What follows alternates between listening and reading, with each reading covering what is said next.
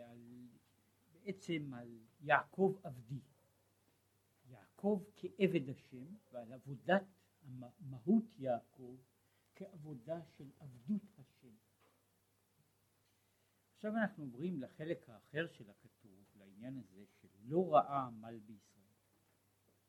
פירוש דזה מעלה יתרה בבחינת ישראל מה שאינו בבחינת יעקב.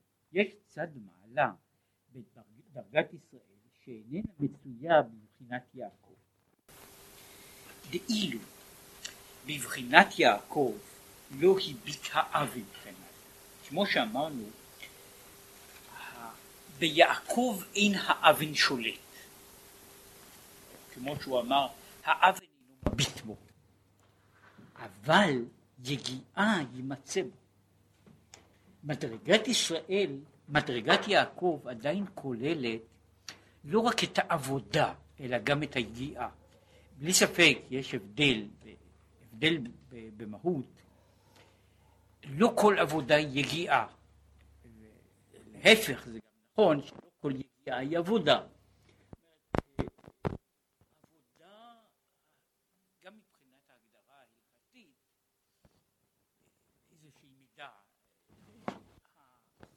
ההגדרה של אה,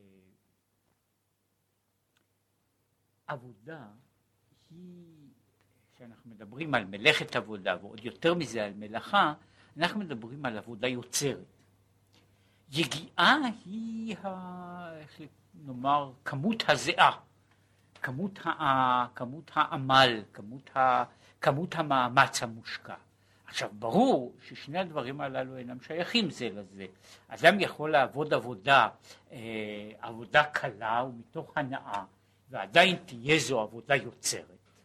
עבודה יוצרת, לפעמים עבודה גדולה, ואדם יכול להתייגע לאין שיעור אה, בלי לעשות את הדבר.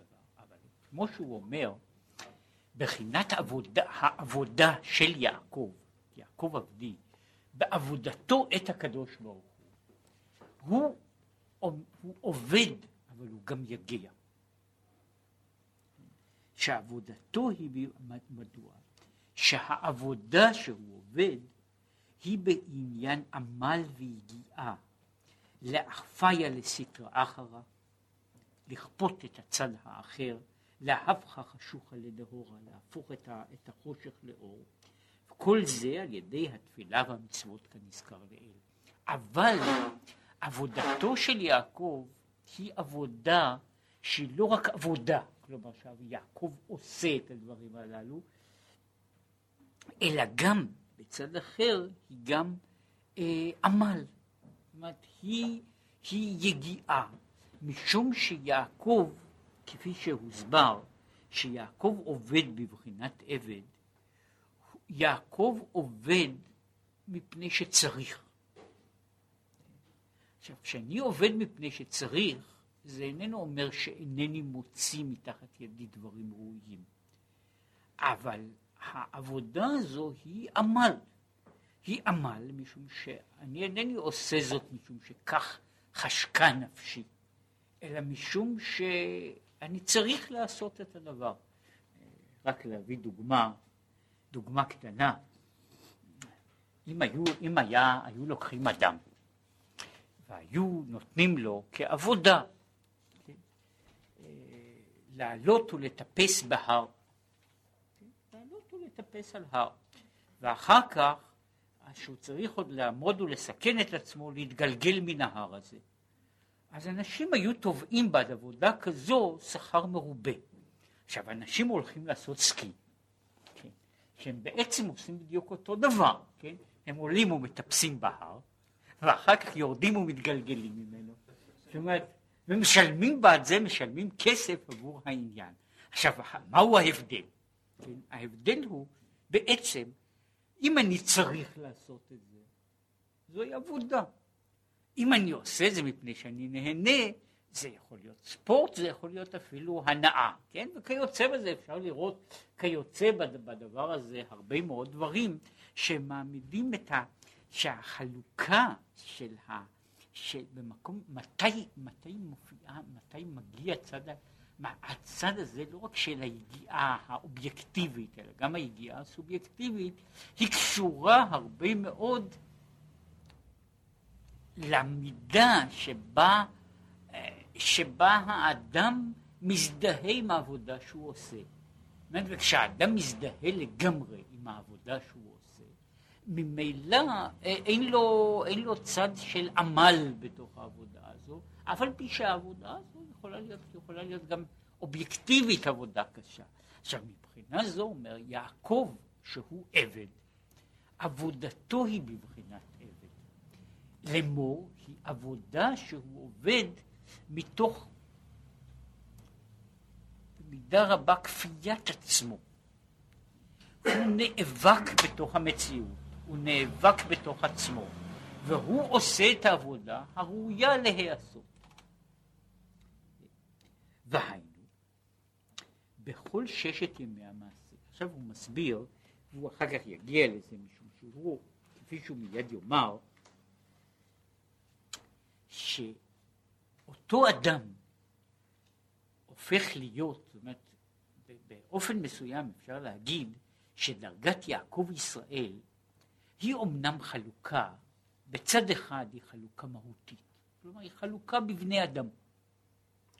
יש בני אדם שהם בבחינת יעקב, יש בני אדם שהם בבחינת ישראל. שני עולמות. אבל כל אדם, כמו שהוא יגיד הלאה בהמשך, כל אדם החלוקה, החציצה בין יעקב וישראל איננה מוחלטת. וכל אדם הוא גם יעקב וגם ישראל. ואחת החלוקות היא בין ימות החול ושבת, בבחינת עבודת השם. בבחינת עבודת השם, שגם פה יש יעקב וישראל. ולכן הוא אומר שבכל ששת ימי המעשה זוהי עבודת יעקב. וכמו שכתוב, ששת ימים תעבוד. עכשיו, ששת ימים תעבוד מופיע פה כ... כאן הוא תופס אותו כצו מוחלט. זאת אומרת, צו מוחלט, ששת ימים תעבוד, יש חובה לעבוד שישה ימים. עכשיו, מה עושה בן אדם ש... שנאמר פרנסתו מצויה ואיננו צריך להרוויח כסף? אז הוא אומר, הוא, לגבי עבודת השם, הוא איננו פטור מלעבוד ששת ימים. כן? יש עבודה שהיא חובת העבודה של ששת ימי המעשה. דהיינו, עכשיו אומר, כמו על דרך משל, המלאכות הגשמיות, החורש והזורע והקוצר, שהן כולן עבודות, כך הוא בעבודת השם בתפילה, בכל ששת ימי המעשה, צריכה להיות בחינת עבודה זו. זאת אומרת, האדם אמור לעבוד ובעיקר בששת ימי המעשה, עבודתו בתפילה או במצווה היא עבודת, היא מלאכת עבודה, היא מעשה שבו האדם, עושה, האדם עובד, עושה דברים בתוך, בתוך המציאות, והעשייה הזו היא מאופנים, בכיוונים, בדרכים שונות. כן? שהוא למשל אומר שהתפילה, בחינת בעבודה, בתפילה, בחינת עבודה זו ביגיעת הנפש ויגיעת בשר.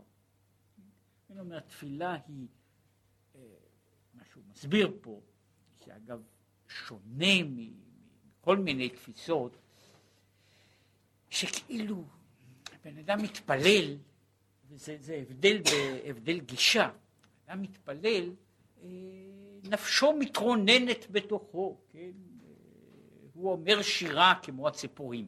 עכשיו, איך הציפורים, מה הציפורים חושבות בשעה שהן אומרות שירה, אינני יודע. על חלק מהדברים שיודעים, אז הן אומרות שירה לא מחמת אה, שמחת החיים, כן, אלא מסיבות לגמרי פרוזאיות ולפעמים שפלות, כן, מדוע ציפורים שרות, כן. ציפורים שרות בדרך כלל, ככה אומרים הביולוגים, כדי להבריח ציפורים אחרות מה, מהנחלה שלהן. זאת אומרת, אתה חושב ש, שהזמיר שר שם מפני, ש, מפני שיש לו חוש ליופי, כן, והוא מסתכל בירח ונהנה מהיופי של הלילה, ובסך הכל הוא מזהיר את הזמירים האחרים שזוהי הטריטוריה שלי, ו, ונא לא לבוא, שמא פן, פן אנשוך אותך. כן? אבל זה, זה עניין לעצמו. ואני אומר שהתפיסה של תפילה כהתרוננות הלב, היא לא, לא נמצאת כאן. הוא אומר, תפילה היא יגיעת הנפש ויגיעת הבשר. יגיעת הנפש, משום שהתפילה דורשת מאמץ נפשי. התפילה איננה דבר, זאת אומרת, אני פותח איזשהו כפתור והוא מתפלל לי. אה, כמו שיש בשיר חבדי אחד, אסדבנצח, אסדבנצח נשת. כן? זה, זאת אומרת, את, ה, את הביטוי הזה שאין לו, אין לו בדיוק מקבילה, בעברית אין, אין צורה דקדוקית כזאת. כן? אומרת, התפילה מת, מתפללת לה, כן? יוצאת לה, אבל זה, זה לא כך. תפילה, הוא אומר, זוהי עבודה, יגיעת הנפש. זאת אומרת, הנפש עובדת ומתייגעת על העניין הזה. וזה כולל גם, דבר נוסף, הוא אומר, יגיעת בשר. התפילה דורשת מאמץ. המאמץ הזה של ריכוז בתוך תפילה הוא מאמץ שיש לו, שיש לו גם תוצאה והשפעה גופנית. כמו, כמו כל עניין של ריכוז, הוא פועל לא רק על הנפש לבד, אלא שבן אדם למשל צריך לשבת במשך שעה או שעתיים, להתרכז באיזשהו נושא, באיזשהו נושא שאסור לו להסיח את הדעת ממנו, אם כן, הוא יכול להרגיש, תלוי בדרגה של הריכוז, בן אדם יכול להרגיש עייפות כבדה אחרי זה, וזה לא משנה מה, איך פועל, יש, יש לזה גם מנגנון פיזיולוגי, כן, שרירים, שרירים של העיניים, של העורף, שרירים אחרים, ש, ש, שנמצאים ב, ב, בתוך, ב, ב, במתח גדול. כן? בכל אופן, הידיעה זו ידיעת בשר. ולכן אומר, להתפלל, זה פירושו לעמוד בתוך ריכוז שאיננו פשוט, כן? שהוא דורש יגיעה, זאת אומרת מאמץ רוחני, שיש לו תוצאה והשלכה גם כמאמץ פיזי. עכשיו, כשהדברים הללו נמצאים, אומרת, זוהי עבודה. כן? עכשיו, מהו המאמץ? להתבונן בגדולת השם ולהוליד אהבה ויראה לשם. עכשיו, להתבונן בגדולת השם, הסביר. אני יכול כמובן, אני יכול, מה זה להתבונן בגדולת השם? אני יכול לעשות את זה שאני אה, חולף בד, במוחי רעיון, רעיון עובר ש, שהשם הוא גדול. נחה דעתי. עכשיו, זה לא נקרא להתבונן. כן? להתבונן נקרא שאני יושב ומעיין בתוך הדבר. זה לא פשוט. זה לא פשוט גם בתוך דבר חומרי גשמי,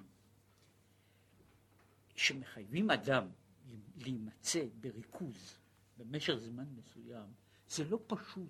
גם בתוך נושא, בתוך נושא, נושא חומרי ממש, זה לא פשוט להימצא בתוך, בתוך ריכוז במשך זמן מסוים. יש אנשים שטוענים ש, ש, שריכוז, אדם נורמלי איננו יכול להתרכז יותר מאשר חצי שעה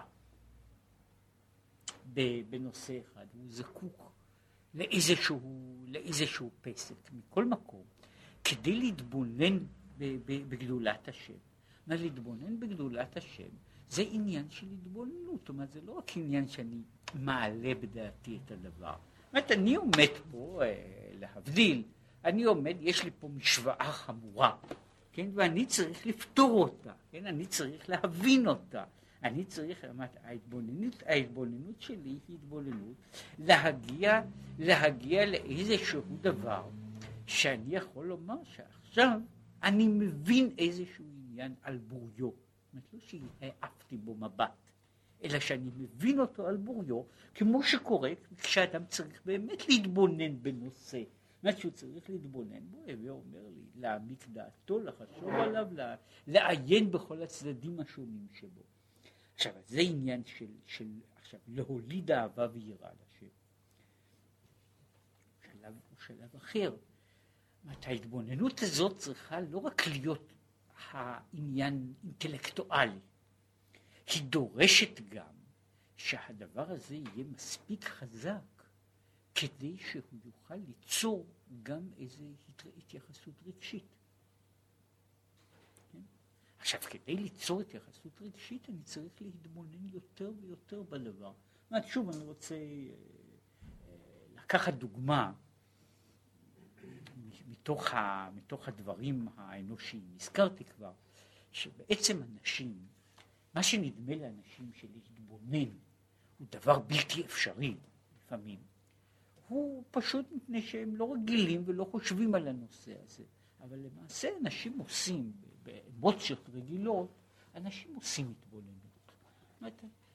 נדמה לעצמנו איך אני כועס על מישהו.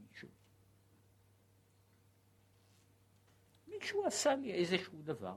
כן, כן אה, אה, יש, כל אחד יש לו את הדבר הזה, דבר כזה שקורה לו. כן? איך מגיעים לכעס הגון? כשמגיעים לכעס כזה על ידי התבוננות. זאת אומרת, אני יושב, למשל מישהו פגע במכונית שלי, דבר נורא, והוא ברח לו. עכשיו, אם אני משאיר את הדבר הזה כך, כן, אז יש אנשים שבאמת משאירים אותו כך, כן, אז יכול להיות שהוא יורק בגועל נפש, והולך לתקן את מה שהוא צריך לתקן. כרגיל אנשים לא עושים, אלא נכנסים להתבוננות. מה זה התבוננות?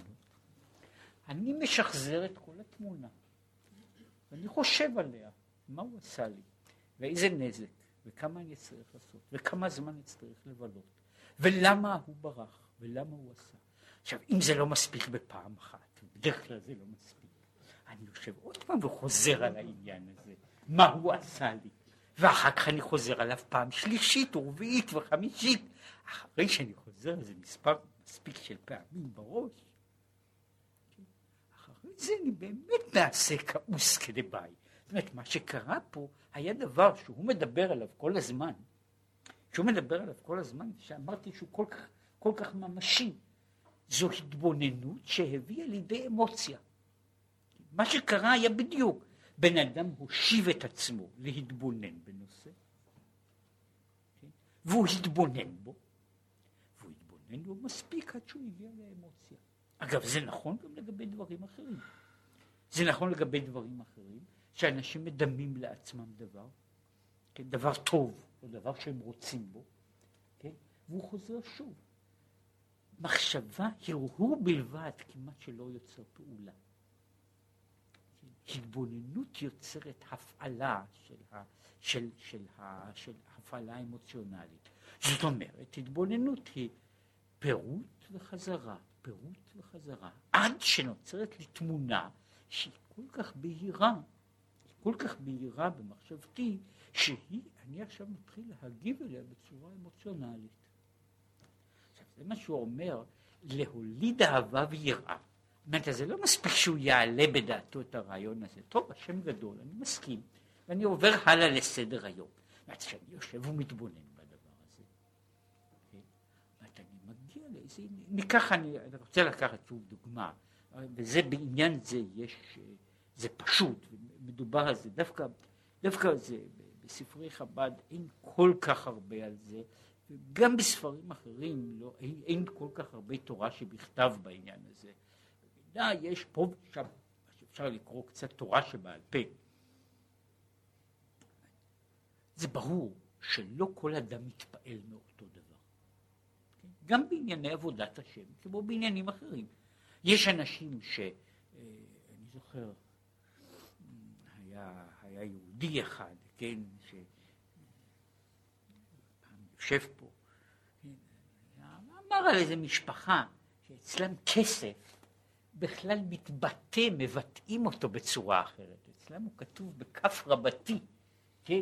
כסף זה בשבילם, שברגע שמזכירים את העניין הזה, הלב מתעורר ומתחמם. כן? עכשיו, זה לא פועל בדיוק אותו דבר. עכשיו, יש נושאים שונים שהם פועלים, זאת אומרת, אצל, אצל כל אדם יש נקודות רגישות שבהן הוא לא צריך לעוררות כל כך גדולה, ויש דברים שהוא uh, כמעט תמיד באיזה מידה ער להם. אבל ניקח דבר כזה, נניח בן אדם, יש אנשים שהם, uh, שהם, uh, שהוא קורא, נניח, אומר בתפילה את אז ישיר, לא אומר לו שום דבר מיוחד. אבל כשהוא קורא את ברכי נפשי, נפשו יוצאת. מאיפה זה קורה? אז זה קורה שהבן אדם יושב ומתאר לעצמו את העניין, את העולם. את ה... זאת אומרת, יש, יש מישהו שמתפעל מהלוויתנים, ויש מי שמתפעל מהחסידות, ויש מי שמתפעל מה, מדברים אחרים, אז הוא יושב וחושב על זה, עד שנוצר בתוכו ציור, ואני עכשיו מדבר ציור על העניין הזה, על גדולת השם, בצד הזה.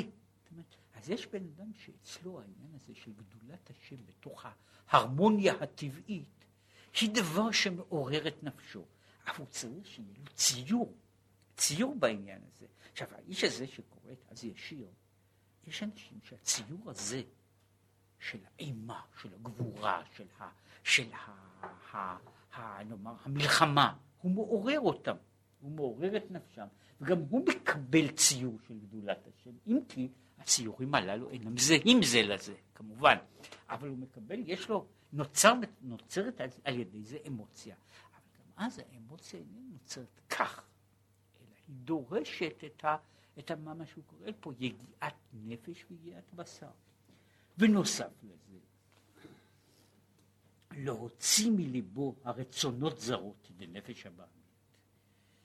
עכשיו, כשבן אדם, כשבן אדם נמצא, שוב, לרגע אחד בדבר, הוא יכול, הוא יכול להימנע מלחשוב על משהו, אבל כשבן אדם נמצא, אדם הוא אדם, הוא אדם חי, וכל, ונפשו מלאה ברצונות של הנפש הבעמית, שהן אה, הולכות מקצה לקצה. שוב, כל בן אדם, אה, אה, אף על פי שהייתי אומר שבני אדם הם ביבר שלם, גן חיות שלם, אבל בכל אופן יש, יש מישהו בבחינת שועל ויש מישהו בבחינת חמור, כן? אבל בכל, אצל כל אחד הנפש הבעמית שלו מדברת כל הזמן, ויש רצונות. עכשיו, כדי כדי להתפלל יש, יש בעיה כפולה, יש הבעיה של הסחת הדעת. אינני יכול לחשוב עכשיו על נושאים אלה ואלה ואלה, חשובים או מגרים ככל שיהיו. זה א'. עכשיו, יש הדבר האחר, שהוא גם, ה, גם הבעיה של, של הסחת הכיוון.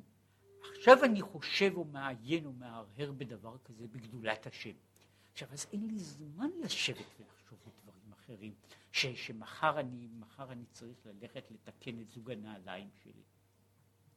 עכשיו, שוב, העניין הזה של הסחת המלחמה ברצונות הללו, היא, שוב, היא, היא דורשת, ויש קצת, קצת יש בזה, למשל בספר התניא, אבל זו, כמו שהוא אומר במקומות אחרים, הוא אומר, זוהי מלחמה שלמה, כמו שהוא אומר את זה מיד, כן? אומר, עד שיהיה לו רק רצון אחד לאביו שבשמיים. זאת אומרת, אני מנתב את הדברים, אני אומר, זה לא חשוב, זה לא נוגע, זה לא שייך.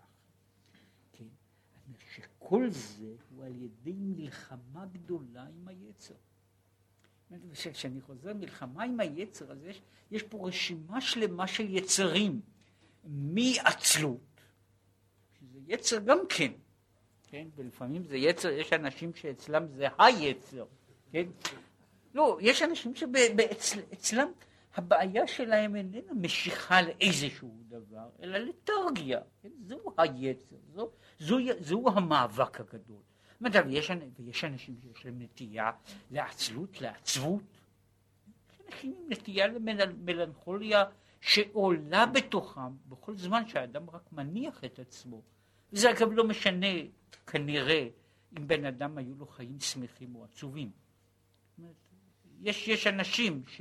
ש, שתמיד יעלו בדעתם, כן, אה, מתי נקבר המת האחרון, אה, ולא משנה באיזו הזדמנות, כן, ויש אנשים, עכשיו שוב, מבחינה זו המלחמה עם היצר היא המלחמה עם כל הדברים של, ה, נקרא לזה החיים הנורמליים, מחשבתו הנורמלית, אורח חייו הנורמלי של האדם, ואת כל זה, כשאני עומד בתפילה, הבעיה שלי היא, היא מאבק נגד כל אלה. וניסיון לנתב את עצמי בכיוון אחד. כן? עכשיו, זוהי, זה לכן אומר, זוהי מלחמה. זוהי מלחמה שבן אדם כאילו צריך לא רק להגיע להישגים, צריך לבקוע בתוך, בתוך עולם שלם של מזיקים, כן? כדי להגיע אל, ה, אל הנקודה שלו. ולכן הוא אומר, כמו שכתוב בזוהר, שעת צלותה, שעת קרבה. שעת התפילה היא שעת הקרב. כן? זאת אומרת, הוא מדבר על התפילה בתור זמן תפילה הוא זמן מלחמה. ושם מופיע אותו דבר, זאת אומרת, הביטוי הזה, זוהי מלחמה פנימית.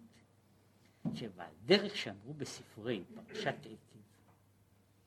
עכשיו הוא מסביר, מביא את זה, בספרי אומרים על דוד, כן, וזו בעיה שיש לה שם משמעות הלכתית, שאמרו לדוד, אה, יש שם בעיה לגבי המעמד ההלכתי של כיבושי דוד בסוריה, למשל, כן, דוד כבש את סוריה, כמעט כולה, שאלה איפה זה לבוא חמת, אבל זה, זה, זה בוודאי צפונה מאוד, איך שיהיה, סמוך כמעט ל, ל, ל, לגבול הטורקי. כן? והוא כבש עכשיו, השאלה היא, ויש בעיה הלכתית בזה, שם הוא אומר ככה, אמרו לו, סמוך לפלטין שלך לא כבשת, ואתה הולך ומכבש את ארם, את ארם צובה ואת ארם דמשק? ליד הארמון שלך, ושם יש הבעיה, לא דוד ולא אחר, זאת אומרת, מבחינה, מבחינה הלכתית היו שטחים שהם בוודאי ארץ ישראל, שדוד מעולם לא כבש אותם, לא ניצח אותם סופית. למשל, את הפלישתים, הפלישתים נשארו, אה, אה, נשארו כל ימי דוד וכנראה כל ימי, כל ימי אה, מלכי יהודה וישראל. היו זמנים שלחצו אותם יותר, אבל מעולם לא הורישו את הפלישתים, עוד כיוצא בזה דברים. ושם מתחילים לדבר על זה שאפילו עיר כמו ירושלים, עיר כמו ירושלים לא נכבשה במשך מאות שנים, הייתה מובלעת, יבוסית, בתוך, בתוך היישוב היהודי. עכשיו הוא אומר, אומר, אם סמוך לפלטין שלך לא כבשת, אתה הולך ומכבש ארצות אחרות. עכשיו הוא אומר, בשימוש, מתוך שימוש בביטוי הזה, הוא אומר ככה, וכך, אם לא פעל להפיך מידותיו הרעות ולהמשיך גילוי אלוקות בקרבו על ידי התפילה, איך יוכל להמשיך גילוי אלוקות בעולם? כן, הוא מדבר פה על, על העניין הזה, מדוע המלחמה הפנימית הזו? המלחמה הפנימית הזו צריכה להיות עד שאני מתפלל שאלוקות תהיה בעולם, כן? אז אני קודם כל צריך לדאוג לזה שאלוקות תהיה בתוכי. עד שאני דואג שכל השכנים שלי יהיו שומרי מצוות. קודם כל אולי אני אדאג שאני אהיה כזה, כן? אומרת, עד שאני דואג לתקן את מידותיו, את מידותיו של העולם, ולדאוג לזה שהשמש תזרח בדיוק בשעה שאני רוצה, אז יכול להיות שאני צריך לדאוג קודם כל למה שקורה בתוכי, מה, ש, מה שזורח או מה ששוקע בתוכי. אם כן, הבעיה הזו, זה, זה הפלטין שלי, ואם אותו אינני כובש, איך אני יכול ללכת ולכבש אה, אה, ממלכות אחרות? ולכן, מה שקוראים לזה, העניין של הכיבוש יחיד, וכל הצד ההלכתי, שהוא נובע בזה. לא שהדבר לא ניתן להיעשות, הוא בוודאי ניתן להיעשות, ובמידה מסוימת הוא נעשה. האדם, אילו האדם היה צריך לחכות לפני שהוא מדבר עם אחרים, לדאוג לשלמות עצמו המוחלטת. אני מתאר לעצמי שהיו מעט מאוד אנשים שהיו פותחים את פיהם איך שיהיה. אלא מה? אנשים עושים את הדבר. ההבדל הוא רק שבכל פעם יש בתוך המעשה הזה חוסר שלמות. זאת אומרת, בכיבושים שאני מכבש החוצה, אני בעצם סובל את בעיית הפנים הלא, הלא גמורה, שזה אגב נכון, אם מישהו היה רוצה לדון על זה בהיקף יותר גדול, אה, במידה מסוימת אם הייתי מדבר לא על אדם פלוני, אלא על, על האנושות, האנושות הולכת ועושה המון עבודה החוצה, כן? המון עבודה טכנולוגית, כן? ו, והעבודה הזו כל הזמן נפגמת, שרואים אותה, משום שה, שהעבודה פנימה מעולם לא נעשתה באותה אינטנסיביות, כן? אז כך שקורה, אני יוצר, יוצר אני יוצר יותר ויותר כלים ומכשירים שפועלים החוצה במרחק יותר ויותר גדול, ויש לי פחות ופחות כלים כדי לתקן את הדברים פנימה. ומשום כך כמו שהכיבושים של דוד בגלל זה הם כיבושי ארעי, כך כיבושי חוץ כאלה, יש להם נטייה להיות כיבושי, כיבושי ארעי. זאת אומרת, הם פותרים, לכאורה פתרתי דבר, אבל בסופו של דבר אני חוזרות אליי הבעיות כמו שהיו תחילה, משום שלא היה, הטריטוריה שלי לא הייתה גמורה, ואני הלכתי לכבוש טריטוריות אחרות. יש לזה, אפשר להעריך בזה. על כן, צריך תחילה לכבוש גופו ונפשו הבהמית על ידי התפילה. וכמאמר חז"ל, לעולם יראה אדם עצמו כאילו קדוש שרוי בתוך מאיו. שנאמר, בקרבך קדוש, קרבך קדוש. כן, אז צריך להיות קדוש בתוך מאיו. ואני צריך, אה, נו, אז איפה הוא הקדוש הזה? אומרת, זוהי השאלה, איפה הוא הקדוש הזה? אני צריך לחשוב, באמת, יש קדוש, יש פוטנציאל כזה, אבל איפה הוא? בזה אני צריך לעבוד.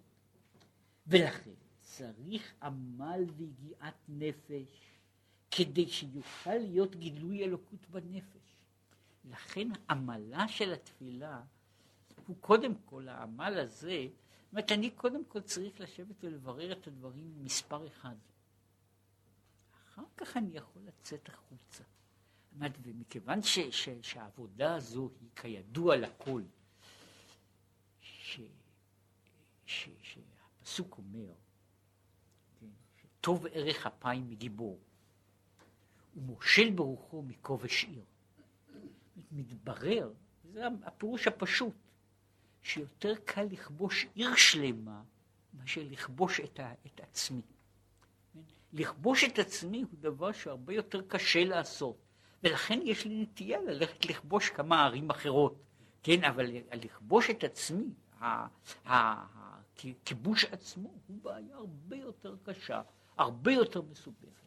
הוא אומר, זה, זה בעצם השלב הראשון, והשלב הזה, השלב הקשה הזה, הוא דורש את המלחמה, זוהי המלחמה הקשה.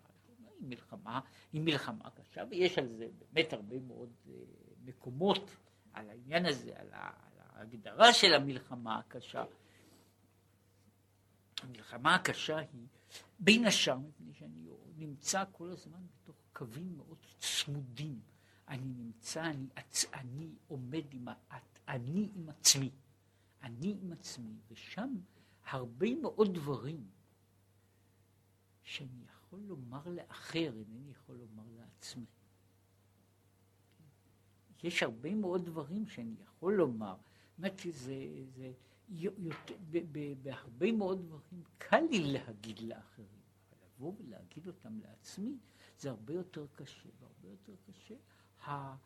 אין, אין כאן מרחק, אין כאן מרווח, אין פה אפשרות של, של איזשהו תמרון של הקרוב והרחוק. עכשיו, זוהי עבודה קשה, ולכן אני מדבר, זוהי עבודה, זוהי בעצם העבודה. ולכן הוא אומר, כאן בדרך אגב, ומזה הטעם אסור לאכול קודם התפילה. שאז עדיין הנשמה באפו, והוא מפרש את זה, נשמה באפו, באפו. זאת אומרת, ואיך יוכל לברר המאכל ולהעלותו? עד לאחר התפילה, שאז מתפשטת הנשמה בכל הגוף, ועל ידי זה יוכל אחר כך להעלות המאכל ולברר הטוב מן הרע. כאילו אומר, העניין הזה שמדוע אסור לאדם לאכול עד שיתפלל, הוא בנוי על אותו דבר. אה, אה, אה, הפסוק, הוא אגב מרמז פה, כמובן הוא מרמז פה לפסוק, ש... ש... שממנו מביאים בגמרא במסכת ברכות את העניין של האיסור לאכול קודם התפילה, שנאמר שם, חדלו לכם מן האדם אשר נשמה באפו כי במה נחשב הוא.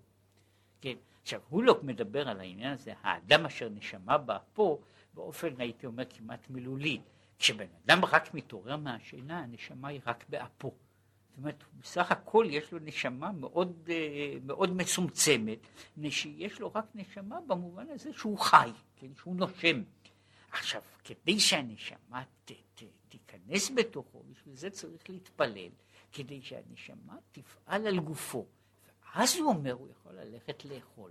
מפני שאם הוא לא אוכל, אם הוא אוכל קודם, הוא לא יכול לעשות שום דבר במאכל. עבודתו, כלומר התייחסותו לגבי המאכל, תהיה אותו דבר. אני אינני כובש שום דבר, אני אינני יוצר דבר.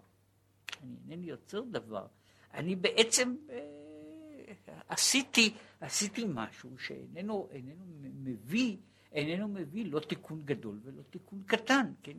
כבר הזכרתי את העניין הזה, את, ה, את המאמר ש, שמופיע שעם הארץ אסור לו לאכול בשר.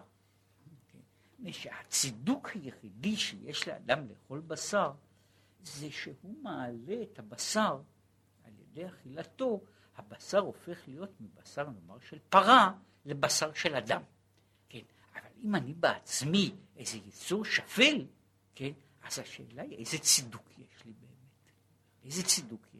זאת אומרת, הבעיה, הבעיה היא, היא עומדת לא רק לגבי, לגבי, אה, לגבי הפרה, אלא אפילו לגבי תפוח אדמה. כן? זאת אומרת, כשאני אוכל תפוח אדמה, אני צריך, אני אחראי כלפי תפוח האדמה. אני אחראי כלפיו, שאני אני, אני אומר כאילו לתפוח האדמה, ראה, אתה נבלע בתוכי, ואתה אתה עולה מדרגת ירק, דרגת צומח, לדרגת אדם. כן, אבל אם אני בעצמי אינני בדרגת אדם, כן? זאת אומרת, אז אין לי... עכשיו, הבעיה כאן היא לא רק בעיית הצידוק, אלא מבחינה זו לא, לא נעשה תיקון בעולם. זו הייתה פעולה סתמית חסרת משמעות. האכילה הזו הייתה מש חסרת משמעות. היא הייתה משהו שעובר, שנעשה, והיא לא הייתה לה משמעות. וכמו שהוא אומר, הלאה. ונקראת האכילה גם כן מלחמה. וכמו שכתוב בזוהר, על פום חרבה יאכל נהמה, על פי החרב יאכל לחם. והיינו, להילחם עם היצר שלא יהיה אכילה בתאווה, רק לשם שמיים. ועל ידי זה מברר הטוב. כן, שהאכילה של האדם, כדי שהאכילה תהיה בבחינת עבודה, כלומר תיקון העולם, תיקון העולם, האדם צריך גם, גם אז לעשות שהעבודה תהיה בבחינה של תיקון. עכשיו, כדי שעבודת האכילה תהיה בבחינת תיקון, אמר, אז האדם צריך להיות איכשהו מסוגל לעשות תיקון. זאת אומרת, אינני יכול לאכול, אינני יכול לאכול, זאת אומרת, כשאני בא עם האוכל, אני כבר נמצא במאבק החוצה. כשאני מתפלל, אני במאבק פנימי, עם הפלטין שלי. כשאני מתחיל לאכול, ואני מתחיל לעבוד, אני מתחיל להיאבק עם העולם החיצוני. והתפקיד שלי הוא במובן מסוים, בכל תחום של עבודה, התפקיד שלי הוא לברר. לברר ולתקן, לברר ולתקן. זוהי העבודה שלי בתוך העולם. עכשיו, כשאני בעצמי פגום, כשאני בעצמי פגום, אינני יכול לתקן שום דבר, או התיקון שלי יהיה כולו רעוע ומקולקל. והוא, והוא שהוא אומר כאן על, על העניין הזה של, ה, של, של, של, ה, של העבודה, כדי לברר, לברר את מה, מה שיש בתוך המציאות. עכשיו, זוהי בכלל, לפי זה, יוצא ששעת התפילה היא לא רק השעה של מה אני, שיש לי איזושהי חוויה. עלה בדעתי דבר, הרגשתי טוב. אומרת, היא, היא דבר ש, שבעצם דורש, כמו שהוא אומר, אה, יגיעת נפש ויגיעת בשר, ולו גם כדי לעשות שינוי כלשהו. במקום אחר, וזה זה לא כאן מקומו, כמובן הוא אומר, אילו האדם היה מתפלל באמת לאמיתה, באותה שעה מה שהוא היה כובש היה נשאר כבוש.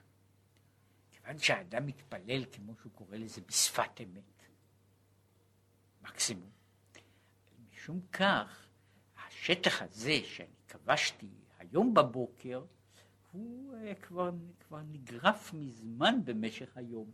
ולמחרת אני אצטרך שוב לחזור עוד פעם ולהיאבק על אותם הדברים בעצמם. כן, זאת אחרת היה צריך להיות שבן אדם מתפילה לתפילה הוא נעשה טוב יותר, כן? זאת אומרת שבכל תפילה, מתפילת שחרית עד תפילת מנחה, אילו, מתי זה? בזמן שנוצר איזשהו שינוי, איזשהו שינוי, שינוי פחות או יותר קבוע בתוך האדם פנימה. עכשיו, שינויים כאלה בכלל לא מצויים, וכאמור, משום, ש, משום שכוונת הלב, כוונת הלב והרצון וההתבוננות היו גם כן, גם כן בחוסר שלימות. יש הדבר הזה, אה, יש דברים שקורה אצל כל אדם, שוב, לטוב ולרע, שמשהו נחקק בליבו. זו חוויה, שהיא חוויה, מה שקוראים לזה טראומה, אבל לאו דווקא טראומה. דבר נחקק בליבו. עכשיו, את הדבר הזה הוא איננו צריך להיאבק עליו יותר. הוא איננו, על אותו דבר האדם איננו צריך להיאבק יותר. יש דברים מסוימים להפך, לפעמים בן אדם מנסה להיפטר מדבר כזה. בחוויות טראומטיות, בוודאי. מישהו שפעם אחת הייתה לו תאונה באיזשהו דבר, הוא, אה, אה, יש לו מאז אין צורך להזהיר אותו, אין צורך להזהיר אותו שלא לעשות את זה עוד פעם, כן? אפשר למשל, אני שוב ניקח דוגמה שאני חושב שאנשים יכולים איכשהו להכיר אותה. כשמנסים ללמד ילד קטן, מה שאנחנו מנסים לעשות בין השאר, עכשיו אינני מדבר על לימוד דווקא, אלא על לימוד איך להתנהג. אומרת, אני למשל מלמד אותו לא לשחק באש. ואני יכול לומר את זה חמש פעמים, עשר פעמים, ולפעמים מאה פעמים. עכשיו, ההנחה היא שאם העניין הזה יחזור על עצמו מספר מספיק של פעמים, בכמות מספיקה של אינטנסיביות, אני יוצר אחר כך איזשהו דבר פחות או יותר יציב. ולפעמים זה כן, והרבה פעמים זה בכלל לא פועל. לעומת זאת, ילד כזה שנכווה בתוך אש, כן, הוא איננו זקוק ל- לכל ההדרכות האלה, כמה שזה לא נעים לשחק באש. כן? זאת אומרת, הוא מקבל דרך הרס מאש באופן הרבה יותר ממשי. עכשיו, כאן נוצר איזשהו דבר שלבן אדם נוצר, כמו שלפעמים נוצרת פוביה. פוביה, או להפך, נוצרת מניה. אומרת, יש דבר מסוים שהוא משאיר שריד והוא קבוע, הוא קבוע בתוך בתוך נפשי. זה מה שקוראים שהייתה חוויה חמור, חריפה, והחוויה החריפה הזו יצרה איזה שטח קבוע בתוך הלב. עכשיו, זה יכול לקרות. אם האדם היה מגיע, נאמר בתפילתו, לחוויית אמת, אמת גמורה, היא הייתה גם כן יוצרת כמסקנה משהו מסוים. והדבר הזה שהיה נוצר כמסקנה היה נשאר. היה נשאר. אבל זה לא פשוט. וכמו שאמרתי, זה אנשים עוברים לאיזשהו מקום. גם כאשר הם עוסקים באיזשהו מאמץ, הם עוברים אותו והם שוב גולשים. זוהי עבודה, מה שקוראים עבודה סיזיפית אמיתית. זאת אומרת, אני עובד, עובד ועובד, וכשהגעתי לאיזשהו מקום, קל מאוד לגלוש למטה. קל מאוד לגלוש למטה, משום שהלמטה יש, ויש לזה המון סיבות מדוע זה כך קורה, ואחת מהן היא שלא היה, העלייה הייתה רק אה, מאמץ גדול, אבל לא, היא לא היה, לא היה כוח דוחף אמיתי, ולכן שוב אני נגרר, נגרר למטה בפרובוקציה הכי קטנה. כן, כל זה, כל זה הוא המאמץ, התפילה כמלחמה, כדי לתת לאדם אפשרות לשבת וללכת אחר כך ולכבוש עולמות. תפקידו של האדם הוא בעצם, תפקידו כלפי עצמו הוא רק חלק.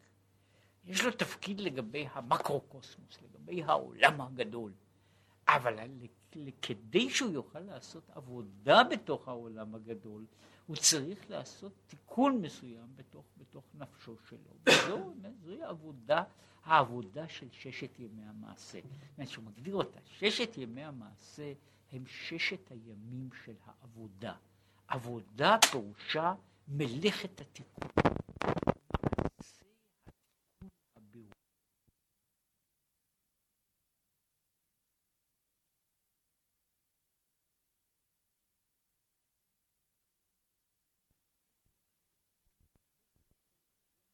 הרבה יותר, הרבה יותר עמוק והרבה יותר חמור שהיה שעשו פה התלמידים יקבלו ציון מסוים, כן? אז יש דרך טובה לעשות את זה, יש שתי דרכים לעשות. יש אופן אחד להשקיע, שכולם ילמדו יותר. יש אופן אחר להוריד את הרמה, ואז כולם יקבלו, יקבלו ציונים טובים, וכולם הם מאושרים. כן, וזוהי שיטה, אומרת, השיטה הזו של פעולה, כן, של השאלה מתי הגיע האדם להשלמת נפשו, כן, היא לא פשוטה כלל ועיקר, כן, אבל אני אומר שבצד מסוים זהו מאבק מתמיד, ולכן הוא מדבר שששת ימי המעשה הם המאבק שלנו בתוך המציאות. כן? זאת אומרת, וכמו שהוא אומר, יש, יש מלחמה בזמן, בזמן התפילה ויש מלחמה בזמן ארוחת בוקר. כן? כן? ואם בן אדם שותה כוס קפה והוא צריך לתת דין וחשבון על כוס קפה שהוא שתה, אז הוא צריך לעשות על זה מלחמה, כן? וכך הלאה והלאה. אז על כל פנים, בכל אופן שיהיה, כן? הששת ימי המעשה גוררים לכן את הדבר הזה שהוא קרא לו, את העמל. זהו עמל, כן? וככל שבן אדם עושה אותו טוב יותר, הוא יותר מתייגע. כל זה הוא עבודה בששת ימי המעשה. וזהו בחינת יעקב עבדי, שעבודה זו היא עמל וידיעה, והוא בחינת התקפיה, זה מה שהוא קורא לזה, זה בחינת הכפייה, שאדם כופה את הסטרה אחריו.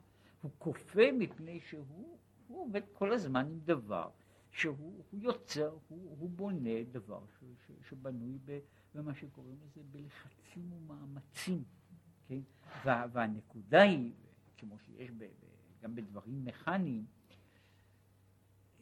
אני לוקח דבר, אני כופף, מכופף אותו, אני מכופף אותו, ועדיין יש מאמץ, מאמץ בתוך זה. באמת אפשר לשים ועושים חישוקים וחבלים וקשרים כדי להחזיק את מה, ש, מה שהצלחתי לעשות. אבל ברור שכל הזמן יש עדיין מאמץ מתמיד, כן? שעומד נגד כל כפייה כזו נגד כל כפייה כזו יש ריאקציה, כן?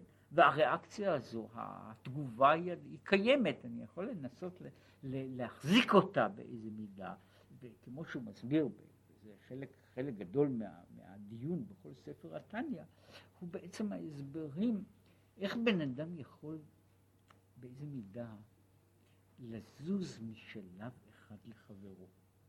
זאת אומרת, באיזה מידה אני יכול אני יכול אה, להגיע לנקודה מסוימת ולהחזיק בה, בלי שאצטרך בכל פעם לשמור על כל מה שקורה בתוכי, שהוא לא יתפורר. כן? הוא מסביר שלמשל העניין הזה של הרגלים יוצרים חלק מזה.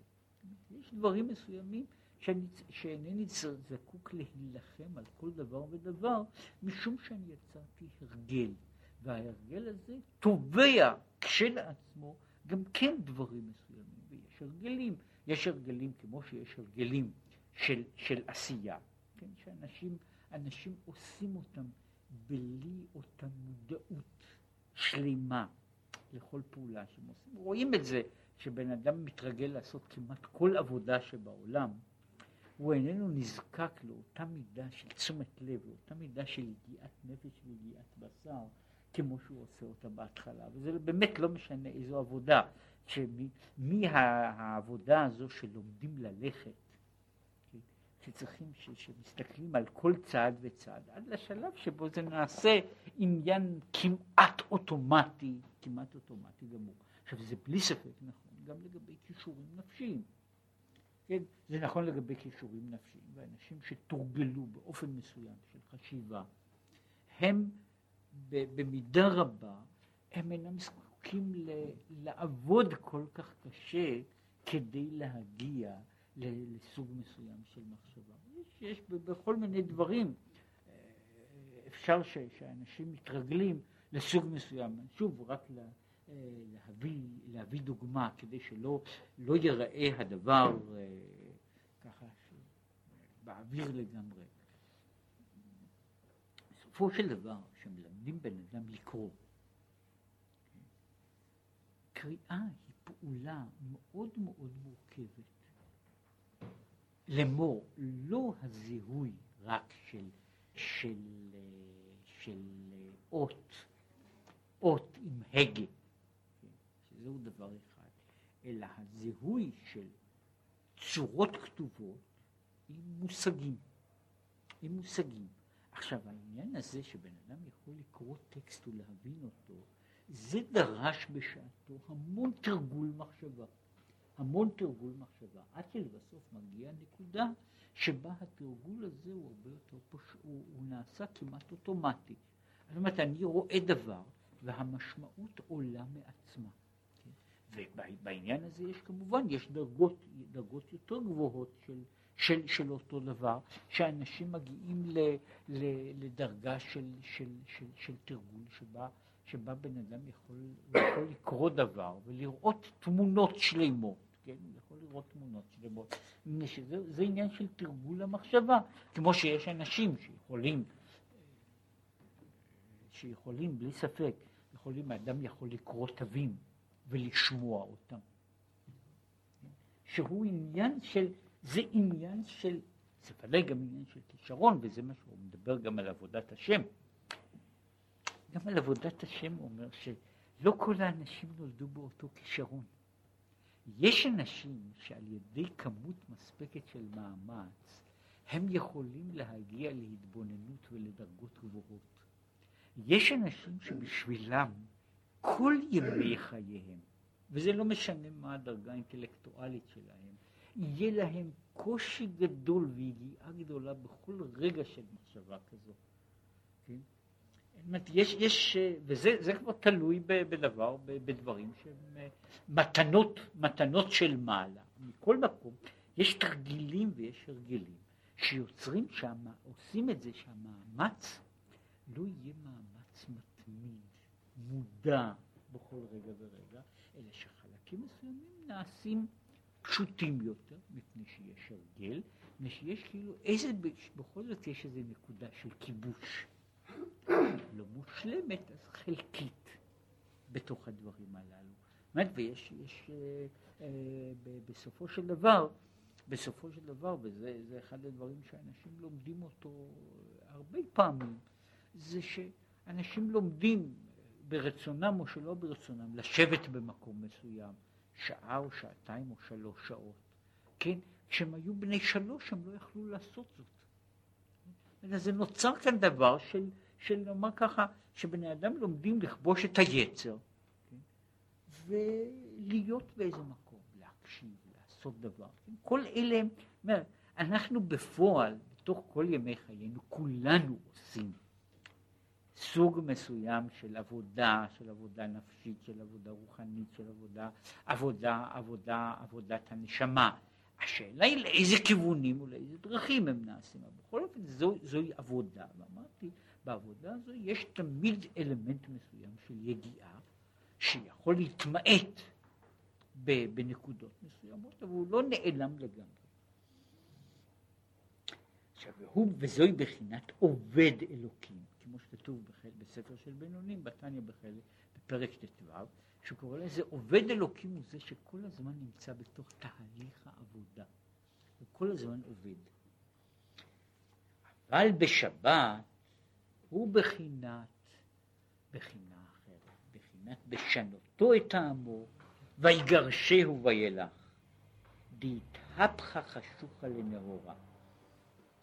שה, שהחושך מתהפך לאור, עד שהוא בחינת מנוחה, ואין נמצא בו עמל כלל, כי בו שבת מכל מלאכתו, זאת אומרת בו שבת. ולכן הוא אומר, שבת היא עבודה באופן אחר, מעניין אחר לגמרי, וזהו העניין הזה של, של הסטרא אחרא מגורשת החוצה. עכשיו אומר, וזהו בחינת ישראל, הוא עכשיו עושה היפוך אחר של האותיות, שישראל הוא האותיות של שיר אל, שהוא השירה של בחינת כל. לכתיב חסד אל כל היום. והיינו, שהתפילה דשבת היא הש... התענוג מגדולת השם שמתענגים ישראל בתפילה על ידי ההתבוננות וההשגה בגדולת השם. וכמו שכתוב, טעמו וראו כי טוב השם. וכתיב, ישמח ישראל, דווקא ישראל, ישמח ישראל בעושיו. עכשיו, זהו העניין הזה של ישמח ישראל בעושיו, של אומרת, הוא הבחינה של, שבה לא, לא המאמץ, אלא שם יש האותו, אותו דבר עצמו איננו מביא למאמץ, אלא הוא מביא לעונג. אותו דבר בעצמו איננו מביא ל, ל, ליצירה של לחצים, אלא הוא מביא להרגשה להרגשה של שמחה.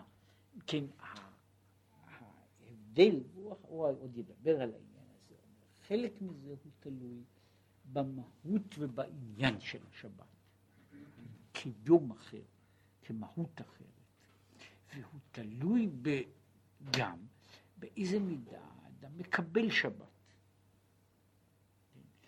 באיזה מידה האדם מקבל שבת. כדי לקבל שבת צד מסוים שאומרים שיש לו לאדם נשמה יתרה בשבת.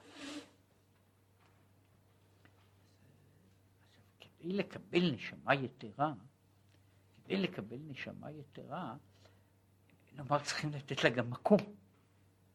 כי בן אדם שלא נותן, שבקושי יש לו מקום לנשמה אחת, שאני לא יודע אם יהיה לו מקום לעוד נשמה אחת, אקסטרה. כן, ויש אנשים שבימות החול אינני יודע איפה יש מקום לנשמה שלהם, כן, אז מאיפה יהיה לו מקום לנשמה אחרת? אבל האמת היא, דיברו על העניין הזה.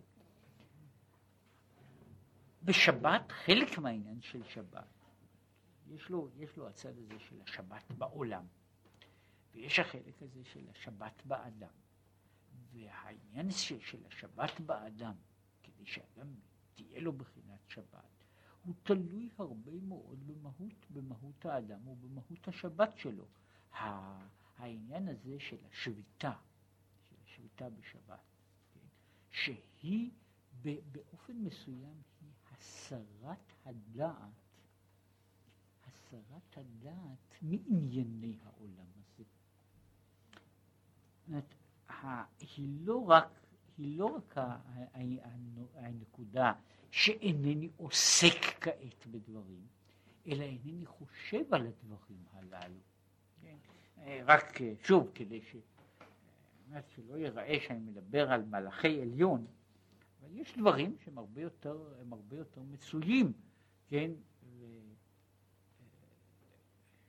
יש הרבה מאוד אנשים, זה ברור שזה לא נכון לגבי כולם, וזה בדיוק נפקא מינה.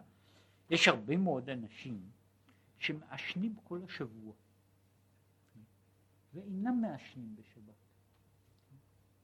אבל המציאות היא, שזה וזה, זה דבר שניכר, אותו אדם בעצמו, שבימות החול אה, הוא מדליק סיגריה בסיגריה, לא רק שהוא יכול לעמוד בשבת לפני הדבר הזה, אלא שהוא לא מרגיש את הצורך הזה בשבת, כן? ועכשיו אינני מדבר על דברים שהם קורים לעיתים רחוקות ולאנשים שלא מכירים אותם. זה, זה דבר די מצוי בהרבה מאוד אנשים.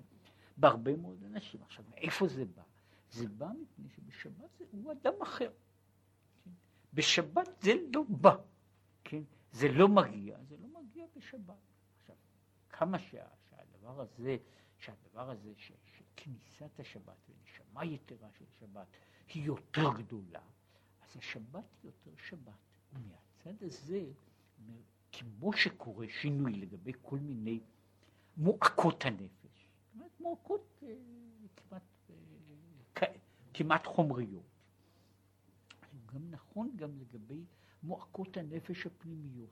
הנשמה היתרה נותנת לאדם שבאותה שעה הוא לא נאבק עם, ה, עם הרצונות האחרים, ולכן הוא יכול, כשהוא מתבונן בגדולת השם, במקום להיאבק בכל המערך של הרצונות האחרים, כן? הוא יכול באמת לחשוב על העניין הזה ולהגיע ל... לאופן אחר ולסוג אחר של, של התייחסות, שהוא סוג של התייחסות מפויסת. זאת אומרת, שהוא איננו המלחמה, שאדם נלחם על העניין, על המילה, על המושג, על, ה, על, ה, על, ה, על הדבר הזה. להביא רק, אה, שוב, שייך מדברים קטנים עד לדברים גדולים. הידיעה שאדם יודע ביום חול, שאחרי התפילה יש לי כך וכך וכך דברים לעשות. גם אם היא איננה גורם אקטיבי בתוך המחשבה שלי, אבל היא גורם מפריע כל הזמן שמקטע את האפשרות, מקטע את האפשרות לשבת ולהתבונן. כן? גם אם זאת לא בעיה של זמן. כן? יש, אה, תיארו את זה, יש לזה הרבה מאוד תיאורים כיוצא בזה. זה, זה כמובן, גם זה עניין של תרגול הנפש. כן? עומד אדם, כן? שהוא בעוד חצי שעה הוא עומד לנסוע למדינה אחרת. יש לו עכשיו חצי שעה. חצי השעה הזו היא לא מעלה ולא מורידה, הוא בעוד חצי שעה בדיוק יעלה על מה שיעלה. עכשיו, איך הוא מרגיש? יש אנשים שהחצי שעה הזו, יש אנשים שבשבילם שלוש שעות או ארבעה ימים או עשרה ימים קודם, הוא כבר לא בגדר אדם, כן? הוא כל הזמן נמצא בתוך זה. יש מקרים, במקרים מסוימים ומאוד לא רגילים, בן אדם יכול לנצל את הזמן שלו בצורה כזו כאילו ששום דבר לא, לא עומד לקרות. מפני שאגב, אובייקטיבית אין לזה שום שייכות. אובייקטיבית אין לזה שום שייכות. העובדה שאני צריך, נאמר, בעוד חצי שעה לנסוע, היא לכאורה לא הייתה צריכה להשפיע חצי שעה קודם. עכשיו יש לי חצי שעה. עכשיו, אם יש לי חצי שעה כזאת, זה לא פשוט. זה לא פשוט. עכשיו, זה חלק, חלק מהדברים שיש בימות החול, עצם העובדה שאני יודע שיש לי יום חול לפניי, היא בעצמה כבר יוצרת דברים. כן? עכשיו, שבת היא נותנת את האפשרות, לא רק הפיזית, זאת אומרת, העובדה שיש מנוחה במובן, במובן הזה שאינני צריך לרוץ לאיזשהו דבר, אלא הרגשה של, וככל שההרגשה הזו יותר שלמה, אז יש יותר שבת, וממילא גם תפילת השבת, עבודת השבת, היא עבודה שבה אני אינני נלחם עם המציאות. כן? אני כאילו נמצא באיזה צד שהמציאות איננה מפריעה לי, היא זורמת מסביבי באיזה אופן. אני אינני אמור עכשיו לכבוש אותה.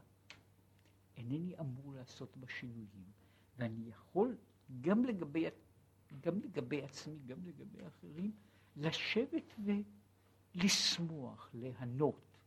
שזו אותה, זה בעצם העניין הזה, כל העניין של שבת. אגב, התמצית והכוונה היא שכל תפילה אמורה להיות השבת של היום. יש אנשים שמסוגלים לעשות את זה. זאת אומרת שהם מסוגלים שהשבת תהיה קופסה סגורה, מערכת סגורה. זאת אומרת, בן אדם נמצא בתוך, בתוך, בתוך התפילה. ובתוך התפילה, שם העולם לא נוגע בכלל. כן? העולם לא נוגע, וזה לא משנה כמה זמן הוא עושה את זה, אלא באותה שעה העולם לא נוגע. זאת ואני נמצא, אז עכשיו אני נמצא בעולם אחר, באופן אחר, בדרגה אחרת. זה לא פשוט לעשות. הוא יפה, אבל הוא לא פשוט. כן? בשבת, בגלל כל העניין של השבת, הוא נותן את ה... יש, יש אפשרות להגיע למדרגה הזו שבה האדם בנפשו יכול, יכול להיות עכשיו לא בתוך נקודת המאמץ, מה שהוא דיבר, העמל, העמל בצד אחד, העמל בצד אחד, ולעומת זאת העניין הזה של הפיוס, זאת אומרת שאין עמל, עכשיו אין עמל. כן? ברגע הזה, במציאות הזו, אין עמל. כן? שאני יכול לשבת ולראות את הדבר ב, כאילו בשלימותו. כאילו, זה אגב אותה, אותה בעיה, אם ניקח את העניין הזה. גם, גם אדם שממהר? זאת אומרת, אם אין לו דבר שהוא תלוי, הוא אדם עסוק, יכול בעצם לעמוד ולהסתכל על פרח. שתי הדקות שהוא יסתכל בפרח, או חמש דקות שהוא יסתכל בפרח, הן לא משמעותיות. הוא יכול להשלים אותן.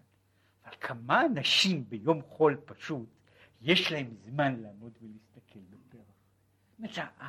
המציאות שלי, לא מפני שאין לי זמן אובייקטיבי, אין לי פנאי. אומרת, אין לי את, ה, את ה, הזמן הסובייקטיבי לא קיים בשבילי.